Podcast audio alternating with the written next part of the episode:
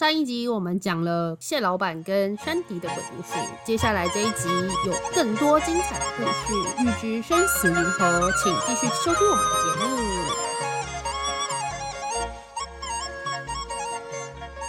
可能有时候还有一些圣母心吧，因为我觉得这个好像在糟糕的关系里面，有时候很难就是去逃离。真的，他们可能有一个圣母心，就说哦，也许有一天你会改变。身体本人应该是没有，但是我知道有一些人有，这我们也可以讲。这好像可以连接到另一个故事，因为的确在关系中是有有一些时候不不见得是男性或女性，但他会觉得他想要拯救对方。他会觉得对方在一个不好的状态里面，嗯嗯，然后他会觉得我可以改变你，我可以拯救你，我可以把你变得更好。但是，就这这有一点点像是，也不能说一厢情愿啦，但应该是说，呃，有圣母心态这个人，他有点像是单方面的这么觉得，但对方未必真的需要或是想要这样的改变。因为如果他觉得对方在一个不好的状态里面，那对方或许知道，或许不知道，但是他呃未必想要改变。对，然后所以他就变成有一个冲突在，嗯、就是一个一个人生在一个呃，比方说我们等一下要讲的那故事，就是女生有这样的圣母心态，然后她会觉得男生的状态不好，或是男生有一些，他有觉得那男男生有不能说有病，但就是有一些性格上的缺陷之类的嘛。他就觉得对方有一些问题，但是他他的第一个反应不是说，那我要离开这个人，或者我就不要跟他在一起。他反而会觉得说，我可以改变你，我可以拯救你，嗯，这样，嗯嗯，我觉得这是跟他那个阿德勒的那个目标，哎，他叫目的目的论有关呢，因为我觉得他有时候会有一种就是。目的论就是说，它是跟弗洛伊德相反嘛，就是它是为什么你会有这些行为，是因为你的目的，以这个目的你本身不见得有意识到，可是接下来你的所有的行为都是朝着这个目标行动。然后我觉得他的问题就是，比方说他可能就是有一个心中他的目标是他，或者说他渴望的东西是被需要，对，所以他一直没有办法逃逃离那段关系，即使他觉得很痛苦。可是因为他又觉得说啊，对方好像是需要他，或是他可以改变他什么之类的，然后所以他就会继续沉溺在这段糟糕的关系里面。因为那个那个被需要，有一点像是他自己想象想象，他对觉得他有被需要，他自己制造出这个需求，假性需求。对，他的目标是他自己设定的，虽然他可能本人不会承认这件事。他说：“我怎么可能？我有被虐狂吗？看起来好像有。”好像有那么一点，然后可是他就会说，对，可是他就，可是其实他心中的设定的那个目标，可能是说，哦，我希望被需要，然后我想要照顾这个人，所以他就会忍受他的一些诡异的行为。那我们就来讲讲这个故事。这其实蛮悲伤的，因为这样就会变成说，他他会这样子，可能是因为他自己自我感觉价值，感觉自我价值低落，然后他为了要让自己就是自我价值提升，所以他去制造出这个假性需求，即便在这关系过程当中，对方是一直在打压他的自我价值，但他却可以嗯。借由去想象说，嗯、哦，我我我我要拯救这个人，他有他有这样的缺，就是性格缺陷，我要去拯救他，所以即便这过程当中女生不断的被贬损、被贬低，但他却可以在这样子的一个过程中，就是扮演一个类似拯救者或圣母的角色，然后去提升自己的自我价值。哎，那我们来讲讲这个故事吧。是一个辛辛巴与娜娜的故事。对，我们都有，我们都有帮忙化名。辛巴与娜娜。对对，辛巴，辛巴就是这个故事里面的男主角，娜娜就是我们刚刚讲的，呃，无法逃脱的。可怜妇女，可怜妇女。对啊，我真的觉得，我真的觉得辛巴真的超有病的。然后他非常的自私，然后又是一个妈宝，呃，超级妈宝。就比方他们吵架的时候，他就会把妈妈拿出来讲，就我妈妈怎样怎样。然后他非常的自私，我觉得辛巴就是一个非常非常自私的人。我来想一个经典的故事好了。他们刚结婚的时候住在一起嘛，然后本来是远距。辛巴看到娜娜就说：“哦，太好了，你你你来了，那你来帮我把床就是转个位置。”然后他就说：“哈，就是为什么？”然后他就说：“就反正他们就要把床垫搬起来，然后换个位置。”然后辛巴就说：“哦，就是因为这个弹簧床有一边就是已经坏掉了，就是下线了，所以我要睡好的那一边，坏的那边给你睡。”可是娜娜没有抗议吗？他应该有吧？可是因为我觉得他的个性，我不知道他有没有算是逆来顺受诶，或是他心中觉得很不合理，但他还是忍受了。这有什么？因为他其实如果他会讲，如果他会讲出来，那应该是他也觉得这很不合理吧？可是他又不逃脱这段关系，我也是觉得很神奇。可是他就真的把 床换一个位置，然后睡那个凹凹陷的地方诶。所以辛巴他有讲什么理由吗？比方说，他说可能会说哦，因为我要早起上班，所以我睡好的床垫可以就是睡比较好，这样我早上才不会起不来之类的。是没错，他就是用这个理由。但是我觉得正常人的正常人的做法应该是去买一个新的床垫吧。是的，反正他就是一个很自私的人，我觉得这是大忌。然后比方说，他还有讲过说哦，如果我们有了小孩，然后呃，我的公司可以请，比方说半年的育育婴假，那你就在家里好好带小孩，我要去找我妈，然后我们要一起去玩，好，很扯吧？很扯吧？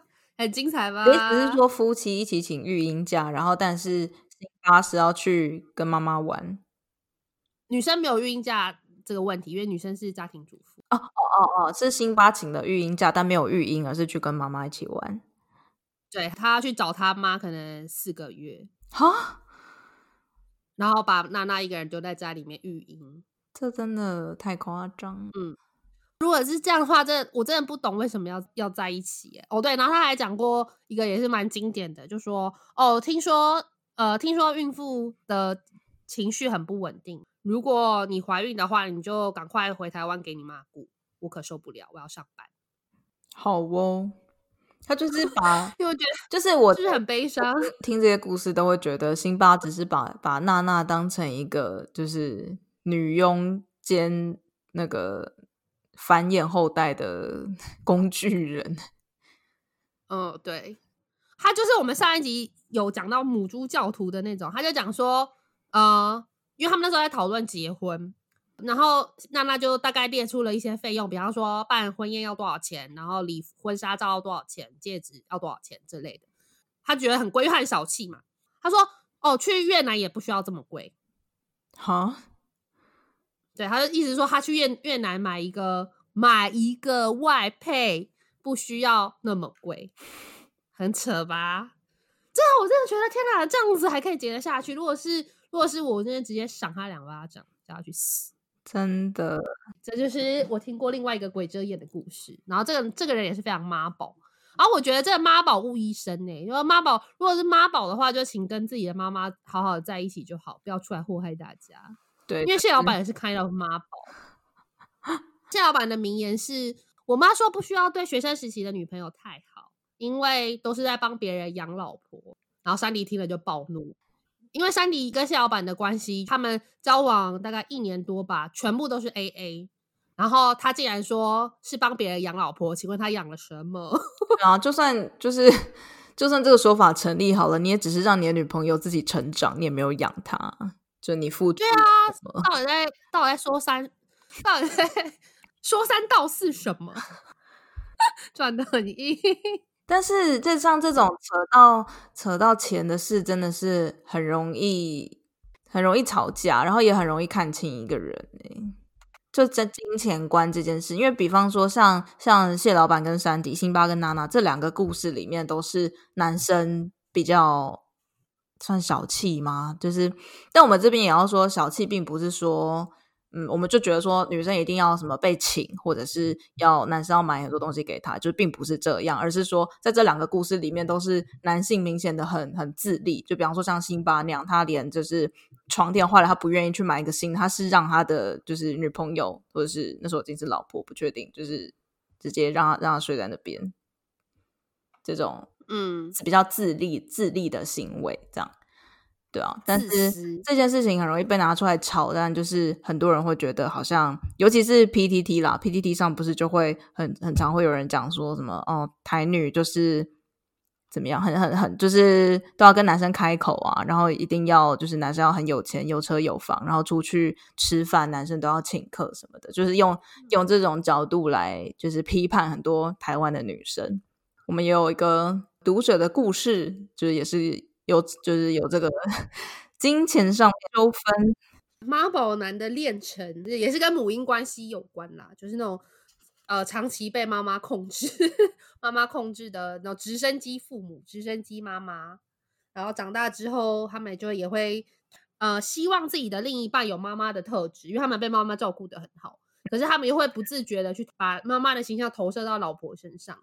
而且他们心中可能也会对妈妈有所不满，可是长大了之后，他们就会变成老婆的身上有妈妈的影子，可是他们都会投射妈妈不好的部分，然后妈妈就升升格成一个神，这样变成一个圣母这样。对对，但这边也要说妈宝不见得只有男性啦。哦，对，也有爸宝。接下来就要讲一个小公主的故事。小公主的故事，我们又要介绍他们的化名吗？我就觉得我们的化名很好笑。对，讲出来令人嘴软的化名，还是我们就叫她小公主。小公主会不会比较好讲？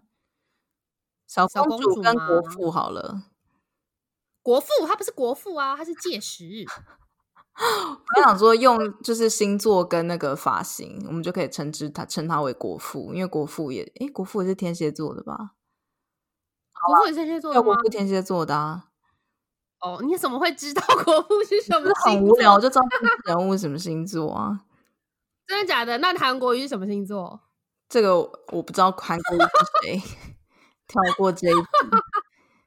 好好笑哦，这是我们 inside joke。好啦，算了，好，我真的要笑死。好啦，反正就是这个故事是我朋友，我朋友国父吗？还是你要叫他介时都可以，反正一个天蝎男啦。蒋公是个蒋公。好，请继续。对，反正反正我朋友我朋友蒋公，我朋友蒋公，我要崩溃了，好笑哦。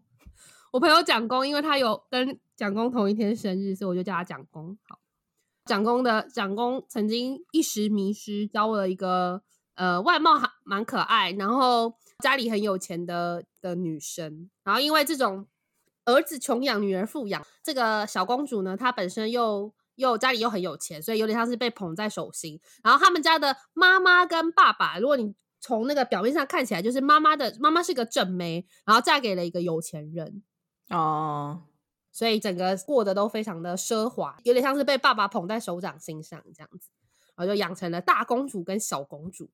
你说妈妈是大公主是不是？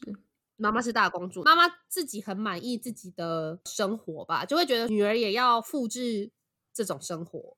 就比方说，女儿就是应该要找一个有钱人，或者是就是要找一个会把你捧在手掌心上的人，就灌输他女儿一些这种观念。嗯、可能我我不确定，因为他因为根据我朋友蒋公的 说法，他也没有说真的一直叫他付钱。因为我觉得很多时候，我常常在板上看到那种就是公互相公审对方，都是因为很多都是因为男方就觉得说，凭什么我要一直出钱？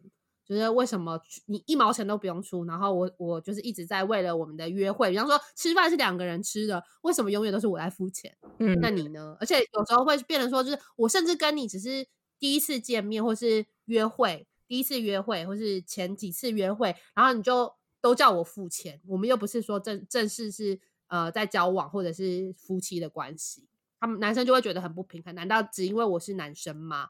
对，这种这种我当当然也是没有错啦，因为因为的确，如果一方都是一方在付出，那真的是蛮不公平的。那其实小公主本身并没有，因为小公主是不不缺钱，她会据我朋友介呃，据我朋友蒋公的说法呢，是她会觉得男朋友付钱就是很有面子，男生也有面子，女生也有面子，所以她就会希望蒋公去付钱，她自己就。也比方说，他可能只有他们两个的时候，他可能会买电电影票啊，或什么之类别的方面这样子去补偿。可是整整体来说，还是男生付的比较多。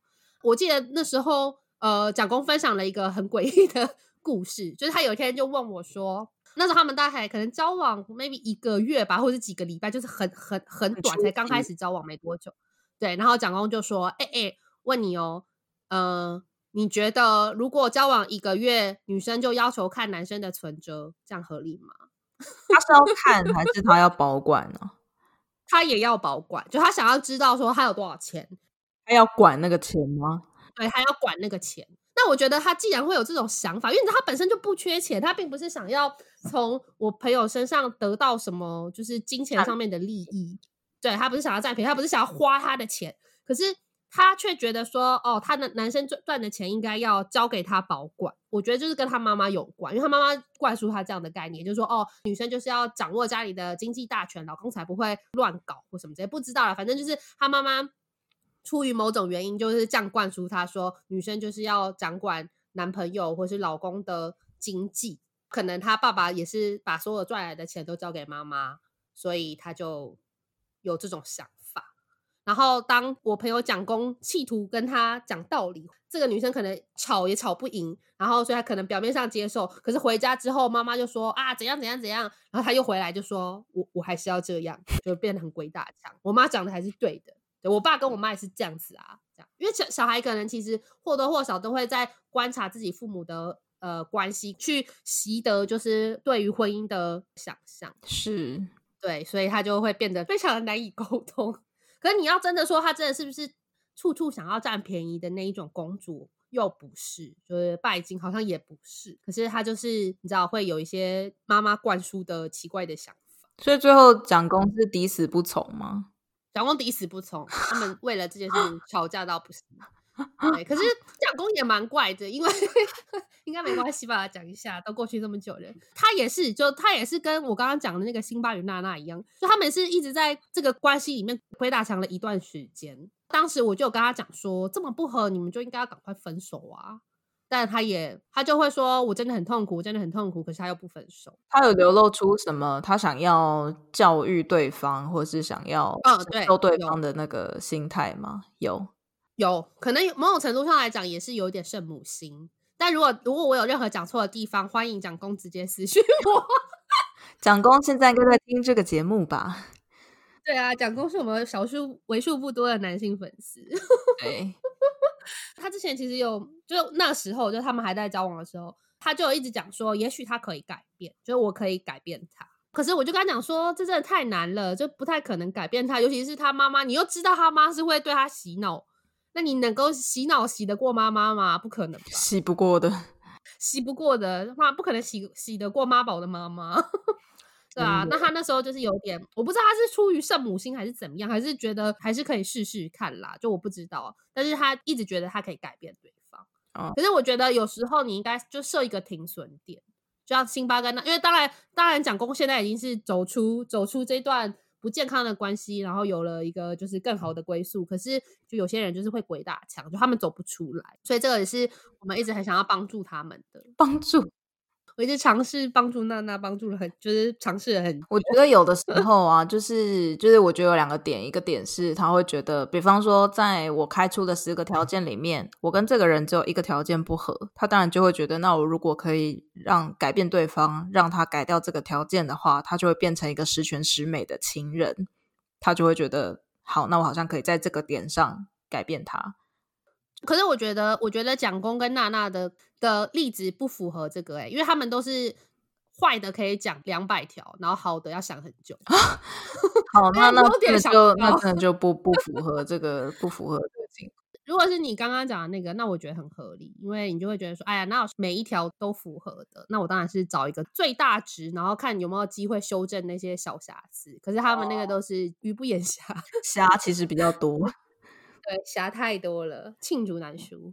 好，那我那我我讲到的另外一个点，可能也比较不符合他们，但或许比较符合辛巴跟娜娜，就是沉没成本这件事。就是对对啊，就是像有的有些，你会觉得也不能说欢喜冤家，但就是这种深陷在毒性关系有毒的毒毒性关系当中的情侣，就是会有一个。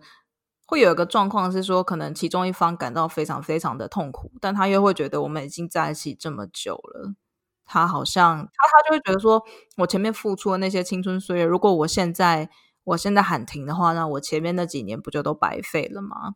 但现实是你如果不设停损点的话，那些过去的就是那些时间也不会，那些时间也不会再回来。所以如果你现在再执着下去，你只会投入更多，然后最后整个被套牢在这个关系里面，难以。就越来越难自拔，你要付出越来越多的成本，所以你应该要对你的成本只会越来越多。对啊，所以你应该要去，就是不要去看过去那些沉没成本，然后设、嗯、像你说的设一个停损点就走出来。但这当然这很困难啦。对，不只是在感情上，有时候在烂工作上也是啊。就是你会觉得说啊，我已经在这个公司待了这么久，然后我的青春岁月都给了这个公司，然后可能在这个公司也也还算小有成就，真的要这样就是去别的地方重新开始吗？有时候是蛮难抉择的。可是如果你一直都这么不快乐的话，你的成本只会越来越多，你到时候就完全的走不掉。所以还是希望娜娜可以早日走出这段有毒的关系。她应该是没有在听我们的节目，但还是很希望她可以。对，我不会，我不会承认的，我不会承认的。但是我不会说娜娜是谁。对。但是像那个刚刚讲，你你刚刚稍微讲到 A A 制这件事，就是各付各的。嗯嗯。像是那个蒋公跟那个小公主，他们就是会，比方说吃饭的时候是男生付，然后同时女生会觉得这是一个帮男生做面子的行为嘛，就是让男朋友去付。然后可能女生私下会在。比方说看电影啊，或是下一可能吃下一顿饭的时候，她可能会回请。所以在这方面看起来好像他们还算是。呃，平等的平等的付出，但最近在 PPT 上面有一篇文章，嗯、就是也是引发很多讨论，就是有一个网社会实验。做了一个社会实验，他是一个男性的网友，然后他用了五六个不同的交友软体在上面，就他他的实验的前提是他想要去验证台湾的女生到底呃多长，或者是说呃 AA 制这件事情到底有多普遍。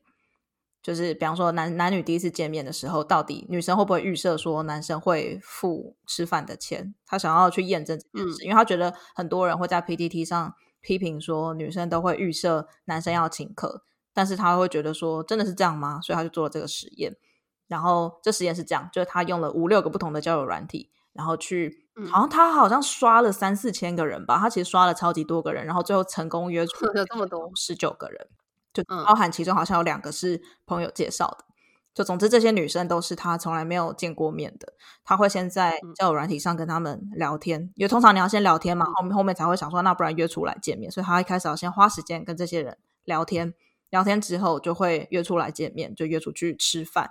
然后吃饭的时候。呃，大家可以再去看那篇文章，它里边有一些有一些前提，他的那个，他就他会自己有一些行为的准则，比方说，如果女生没有主动掏钱出来，比方说里面有一些案例是，呃，要付钱的时候，女生就会先去上厕所，或者就直接走出店门外，然后去付钱，或者是就一句话也不说，但他那个行为就是表现出说男生要去付，男生必须要帮我付钱的那种感觉，他就会把那个钱付掉，就他不会说哦，事后再去跟女生要说，哎，那个我们要一人一半或什么。他就是借我这样去观察，说有多少的女生是会主动掏出钱包来付钱，然后他同时也有去记录说，呃，就是这些女生的年纪，因为他会他有一个预设是说，女生年纪越大，可能她的呃经济条件越好，所以会越倾向于或是越愿意去就是 AA 制，就是各付各的这样。嗯。对，然后这个。文章出来之后，他的结论就是，这里面的女生可能算是一半一半吧，就是的确里面。年纪稍微偏大一点，就可能呃二十六七岁以上的女生，有比较高的比例是会主动，就就说，哎，那就是我就付我的这一份，然后可能在这个见面之后，他们还是有继续的呃聊天或者什么，但是就然后他说，其中有一些女性是会。呃，预设说男生要付钱，然后或者是甚至是当他提出说，呃，因为有一些情况是他可能会看看上那个女生，就是用肢体表现出一个，哎、嗯，我们要各付各的哦，然后会有女生表现出很诧异的样子，嗯、就觉得说，呃，就是既然要我付钱之类的。但是我觉得它里面给的结论也是有一点预设他自己的价值观，就是它里面他会条列说他的十九个个案的状况，比方说年纪，然后付钱的状况，然后以及后续发展。但是它里面写的很，就是他会简单写说，哦，这个女生她最后是是我帮她出的，然后后续就。呃，没有什么联络，或是甚至他就被封锁或什么的。可是你在看的时候，你就会觉得他是要导向一个结论，是说女生发现男生没有要帮他付钱之后，就倾向不跟这个人继续往来。嗯、但是，嗯嗯，他就忽略了一些其他的变因，比方说，呃，他当然他里面自己有讲到有一些继续没有继续聊，可能是没话题，或是，但也有可能是对方真的就觉得见了一次面之后，觉得跟这个人不合。就他，他也就是当然不会把这些东西给加进去，所以你看完之后，你就会呃顺着他的逻辑，你就会得到一个结论是说，所谓的好女孩就是会 AA 制，而且并且在嗯呃 AA 就第一次约会见面，然后各付各的之后，她还是会继续跟这个男生聊天，不会因为男生没有请客就就断绝联络或什么的。但是有另外一些女生是预设男生要付钱，而且当他发现这个男生没有要请客之后，回去就封锁这男生，或是就变冷淡。嗯，就就是这个逻辑，我觉得很有趣。嗯、就是当然，我们不是亲自在跟我们不是亲身在跟那个女生互动，所以我们感觉不到。就是你知道，就他得出的结论，有可能是因为他、嗯、他感受到了一些细节，可是他同样他也没有把一些更就是更更多元的因素考虑进去。所以你看完之后，你会得到一个结论，就是好像在他的认知中，好女孩是会愿意出钱，嗯、然后。也有一些真的是比较把男生当工具人的女生，那样是比较不好的。然后他们会因为男生不请客，然后就就封锁你，或者就不想跟你往来之类的。就是一个，我觉得像你刚刚讲说，他刚刚有一个就是年纪的呃对变音是因为他觉得说呃，可能出社会一段时间的女生经济能力比较好，所以他们比较愿意去付钱嘛。可是我觉得 OK 啦，就我我是大致上就是认同他的这个假设。就是我觉得有另外一种是他的年纪，就可能跟这这个可能就跟世代有关了。因为我以前有一些就是年纪比较大的的朋友同事，然后他们的那个年代被教育的，就是他们会觉得说男生就是要付钱，因为他就曾经有就他们的 AA 制，好像就我不知道那个年代就好像真的是男生约会，男生约你出去就是要付钱。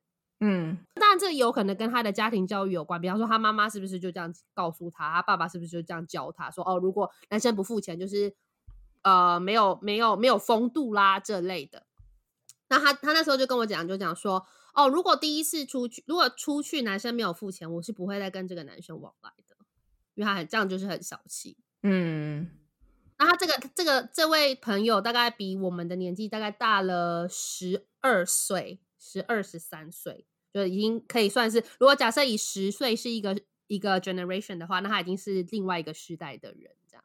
就比方我们可能是六七年级，他可能就是六年级中段，嗯嗯，中后段这样。那他们他就说，他们的他的朋友全部都是这样，就如果是男生一定要付钱。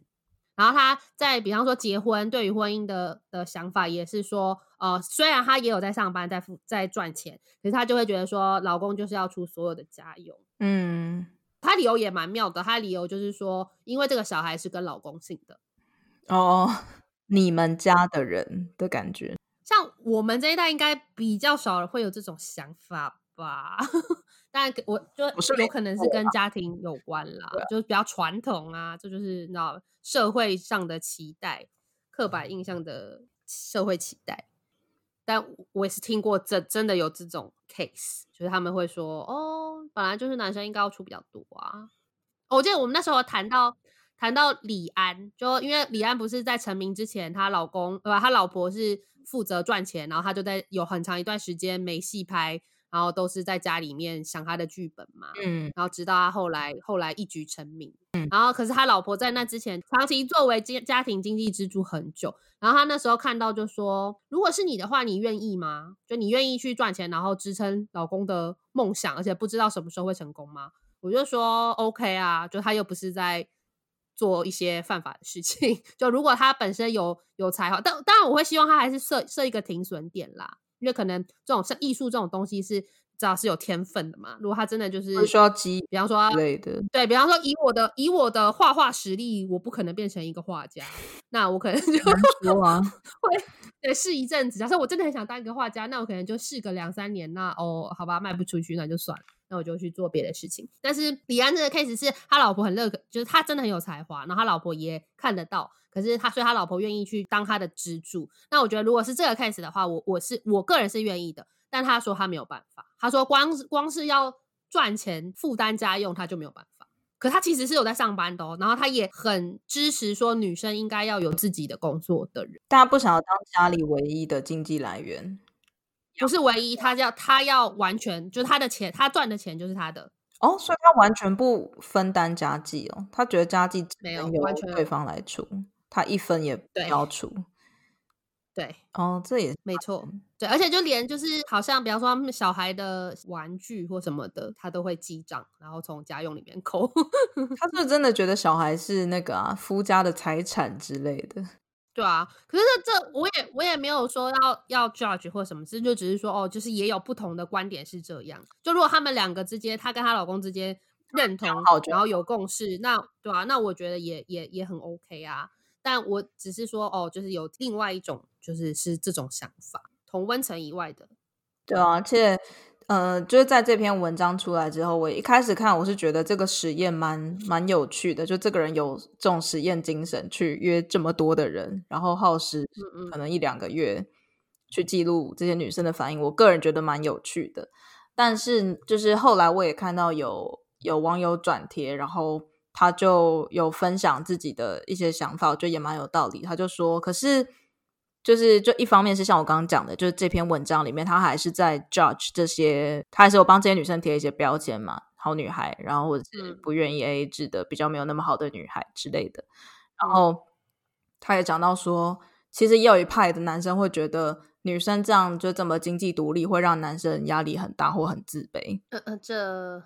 那要那要怎么做呢？对，然后他的重点就是说，为什么就是女生怎么样要由你们这些人来贴标签？因为其实像就是我们讲厌女，厌女这件事情，并不是说你真的全面的厌恶一个女性，而是说借由在规训他们的过程中，帮女性的一些行为贴标签，怎么样是好女孩，怎样是坏女孩，嗯、然后来让女生活成一个，让女性活成一个符合父权社会想象或是父权社会想要的样子。比方说，就是女生就是晚上出门，就是不要裙子穿那么短啊，然后到时候出什么事呢，都是因为你就是穿的太太暴露或什么的，类似这样，就是借由是就是有点像这位网友，就虽然说这个网友的利益，我觉得他是蛮蛮正面的啦，就他他也是后面也是有讲说，就是呃不要一直就是只是在讲说台女就是想蹭饭，明明就是也是有很多女生是。愿意 AA 制，或者是对对方付出很多，嗯、他他其实是要去反驳那样子的说法，所以他才有这个实验。然后，但是就是他他还是有有在帮这些女生贴一些标签呢，所以我就会觉得，对背后也是有一点点厌女的味道在。对，没错。像之前这，如果你把 AA 制 AA 制这件事情就是抽换概念，比方说。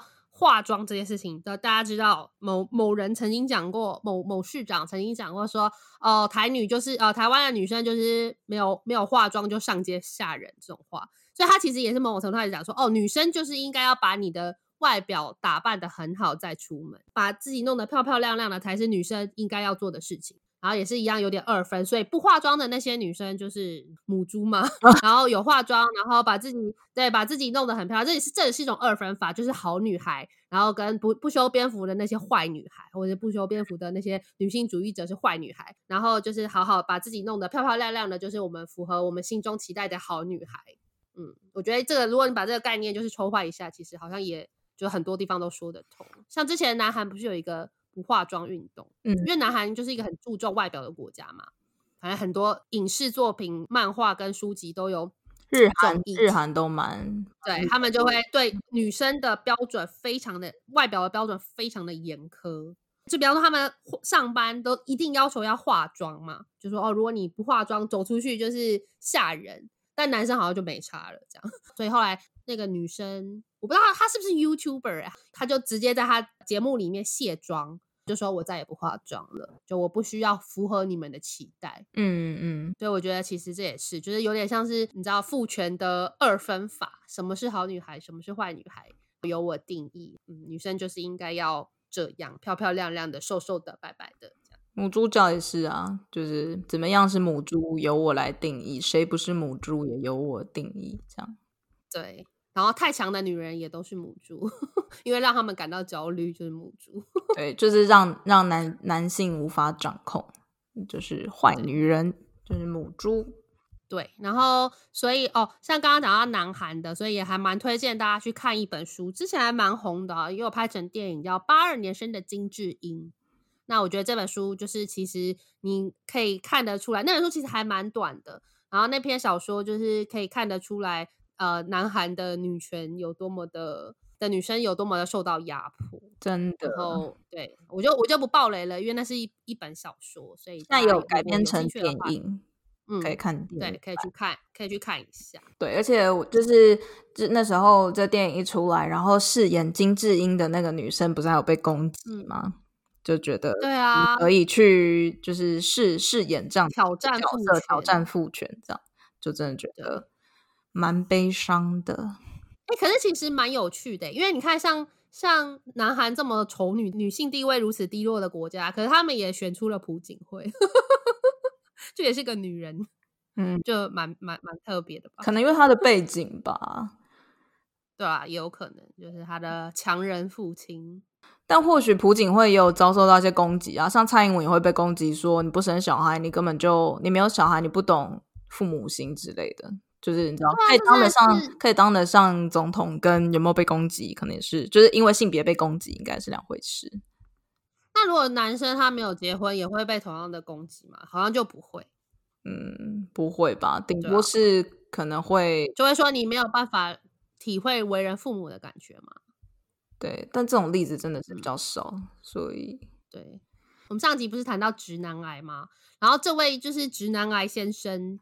就他也是很常在他就是自己的脸书上面大放厥词，就说什么哦，我以前也是一个女性主义者，这这这完全就是 bullshit，他绝对不是女性主义者，他根本连女女性主义是什么都不知道。他说我们必须要承认男女就是先天上有差别，女生就是比较温柔，然后适合照顾家庭，男生就是适合在外面打拼。他就讲过这种言论，然后被他的自己的脸书好友战爆，我觉得很好笑，那超北七的。这种可以自己在家里面讲讲，不要在网上丢人现眼吗？对，他就真心觉得这件事是是事实，对，是很。而且我真的不懂他为什么，我觉得他们这种就是父权的人，他们很喜欢，你知道那种 mansplaining，然后直男癌的人，他们很喜欢起手式，就是我也是了解女性主义的，但其实他们根本就不懂。我没有歧视同志，然后以下三千字都在歧视。我说我也有很多同志好友哦。但是对，为什么为什么你要做这种起手式？而且我不知道他讲这件事情要干嘛，要要证明自己花了三十年退化到清朝吗？就是到底为什么？你就直接说，对，我就是有歧视，这样就好了。但他们又不想承认。我觉得母猪教徒某种 kind of 也是这种状况，就是他们明明就是想要厌呃，就是厌女，或者是有阉割焦虑，可是他们又。又要讲说，我不是丑女，我就是丑母猪，只是母猪概念可以无限大。嗯，那我就觉得不如你们就承认你们丑女好了，就比较没有这么虚伪。对啊，真小人跟伪君子的话，我是比较欣赏真小人的。对，如果你今天就说我就是我就是丑女啊，我就是艳女啊，我就是觉得台女都这样啊，OK，好，就是我根本懒得跟你讲话。但他们又要说，就他们又想要来说服你说台女就是这样，然后。把他身边的可能就是几个例子讲出来，然后跨越到就是整个台女，我就觉得就你就滚旁边，旁边休息，不想理你。这集的标题可能会是台女的怒吼，母猪教徒不服来战。我觉得如果今天如果有母猪教徒听我们的节目的话，应该我们就是他们最想要打倒的对象吧。我们就是母猪，真的。但我们已经结婚了，这样也可以当母猪吗？已婚妇女，他们就会说母猪吗？可以，因为他们就会说我们的老公是母猪骑士，圣骑士。哦，对，他们之前是不是那个就是那个台台吻巴黎的那个杨雅琴？就是网友也会说她老公是什么资源回收还是什么？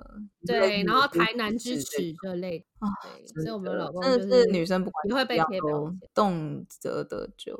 我我我放弃跟母猪教徒沟通或辩论，我在此放弃。哎、欸，你放弃哦？没有不服来战，是不是？不服来，可是就很累啊。就是你就会觉得说根本没有什么辩论的必要了。那如果他那种成见超深，我真的觉得跟他们讲话就浪费时间，因为他们那是他们的宗教，母猪教他们的宗教，那你们就去去拜吧。去拜你们的教主吧，这就跟不要去跟那个信仰很虔诚的人跟他讲说神不存在，因为他们就觉得神是神是存在的，大概是这样。原本还想要再讲一些就是沟通策略，但我想这可能要留待下次。今天又再度好的，再度的超时了。那我们要跟大家说再见了吗？好突然的收尾哦。对，我们每次收尾都很随便。